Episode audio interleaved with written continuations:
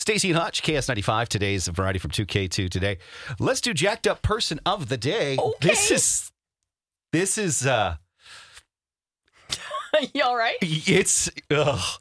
Yeah, go ahead. Okay. All right. So, reportedly, a woman on a recent Delta Airlines flight.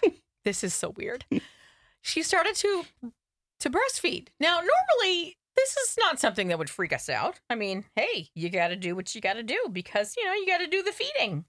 Now, there's there's it's not a baby. That's the thing.